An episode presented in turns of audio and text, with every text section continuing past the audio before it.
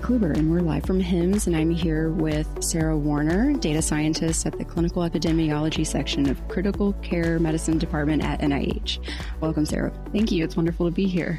So tell us a little bit about the department and what role it has at NIH. Yeah, so it definitely is a mouthful, and we are kind of in a unique situation because the Clinical Epidemiology Section is actually situated within the research hospital at the clinical center, where all of the different institutes of the NIH can have their patients come to receive treatment and protocol, and specifically if they have any downstream effects or other health issues that need handled while they're receiving treatment at NIH, they can come to the hospital. And the group that I work with specifically is staffed by the critical care and infectious disease clinicians that work in the hospital. But because they also work at NIH, they are very interested in research and don't want to just do patient care. So I'm actually the data scientist that gets to work with these really brilliant clinicians to ask questions of big databases such as Premier and Cerner to try to answer some questions that we can't address using traditional control trials. Cool. Awesome. That's fantastic and necessary work, especially in this health landscape that we're in right now. Yes. As far as the tech modernization and everything. So what are some of those biggest challenges that you're seeing in health IT right now? You're here at HIMSS. What have you been hearing and what are you focused on?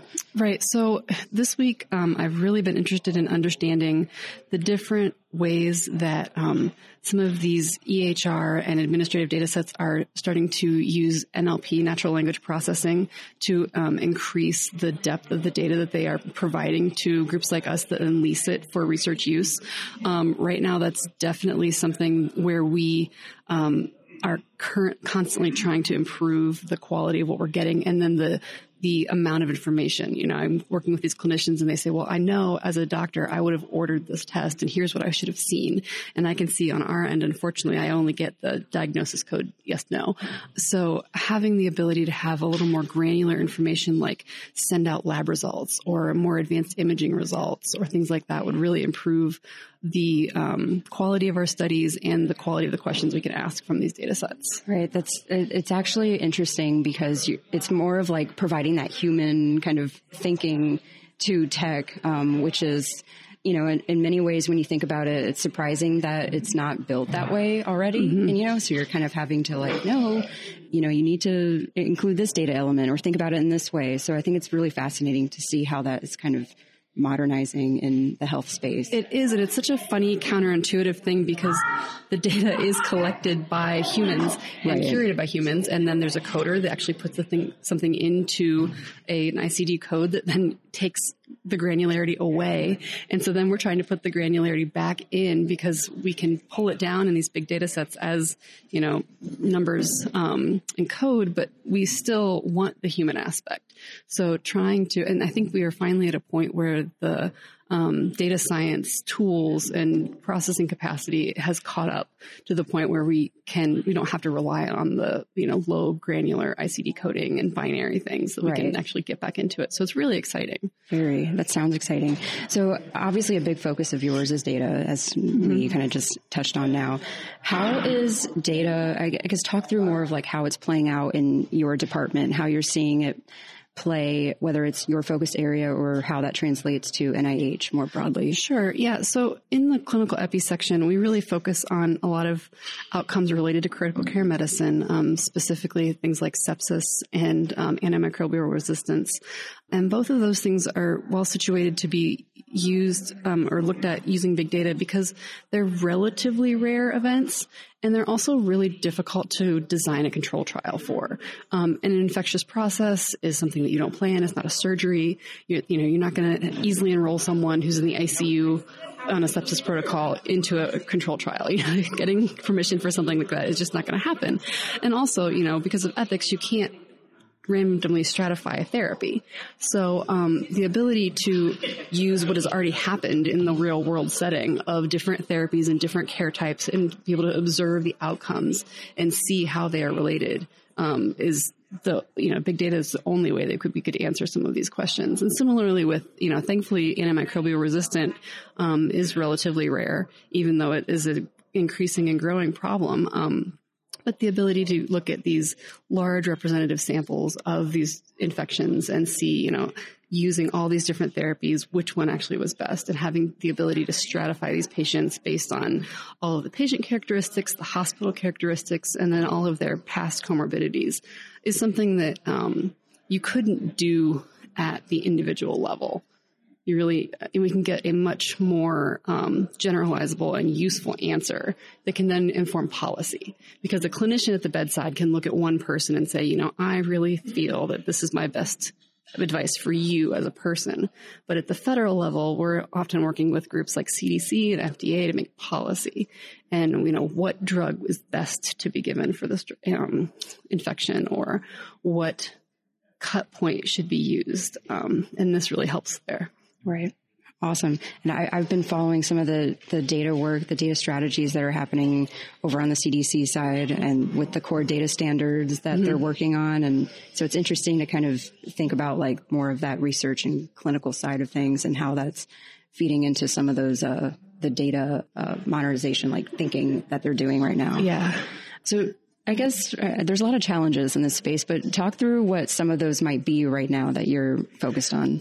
So, you know, we're always trying to best replicate a person with a specific disease. And so we spend a lot of time thinking about what are the indicators that we can find in an administrative or an EHR data set that would indicate, like sepsis is a really great example. And there have been studies going back 10, 15 years trying to have different iterations of how do we measure sepsis, because it's this nebulous thing that can have really extreme outcomes and does affect quite a few people. And so the CDC's worked on it, NIH has worked on it continually, they're really smart people, but trying to capture the clinical events that are in the gray areas of the results and, you know, having that consistently for everyone and then trying to have enough data to make a decision. And I think that I mentioned earlier, when we get a little more of the NLP data where we can look at physician notes and look at a little more of the patient level bedside information and be able to then standardize that and include it in our matching algorithms or in our adjustment processes, that will give us a lot more power to hopefully clear up some of these nebulous processes that we're looking at. Definitely. That makes a lot of sense. So obviously when we're talking, especially in the context of HIMSS, there's a lot of tech at play. Sure. But a lot of people say that it's not really a tech problem. It's a data problem, where, as you touched on, like the standards and how to capture certain things or translate, you know, records to make meaningful insights. So how do you see like the next phase of technology really making a difference as we start tackling some of these data issues? Sure.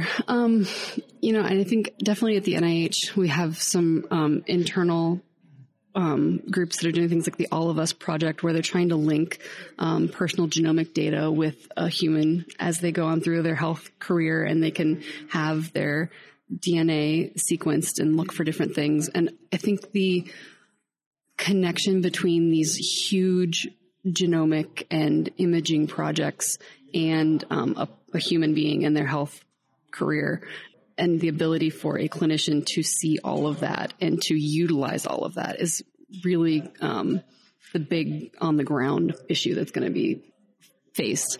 And I think that we've seen some of that here this week, you know, definitely groups looking at transmitting imaging and looking at different ways to store and process. And I think the key is understanding the data, though, because we have, you know, and we're getting there. I think 10 years ago when sequencing started to really take off and the computers could understand it, but I don't think we were quite there yet with the humans being able to utilize it. And I think we're really catching up finally with as caregivers and providers are going to be able to hopefully really integrate the genomic data that's been created and is explored in the research space and is now being translated into everyday clinical practice. Right. So it really needs to be kind of that symbiotic relationship between, you know, tech and provider, and then also the patient too, because there's a lot of data coming out of their realm of things, like with wearables and right, definitely.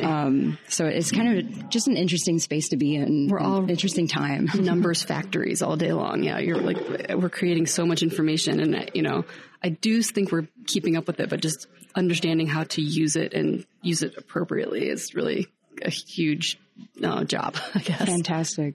Well, have you been having a good time at HIMSS? Yes, it's been wonderful. It's been great. Your first time? It is my first time, yeah, and I was overwhelmed by how enormous it was. But it's been a great networking experience and also just eye-opening to see all of the different solutions that have been proposed for these different problems, some that I didn't even know were a problem yet. So, well, I guess that's a good, use case for you to be here. That's definitely.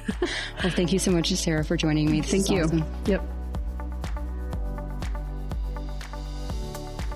HealthCast, along with GovCast and CyberCast, is a production of GovCIO Media and Research.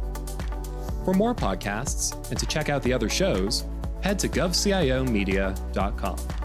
Watch out for new episodes released every Tuesday and Wednesday across our shows. You can follow all of them on your favorite podcast platform. And if you like what you heard, make sure to let us know by leaving a review. And if you have any topics you think we should look into, contact us at newsletter@govcio.com.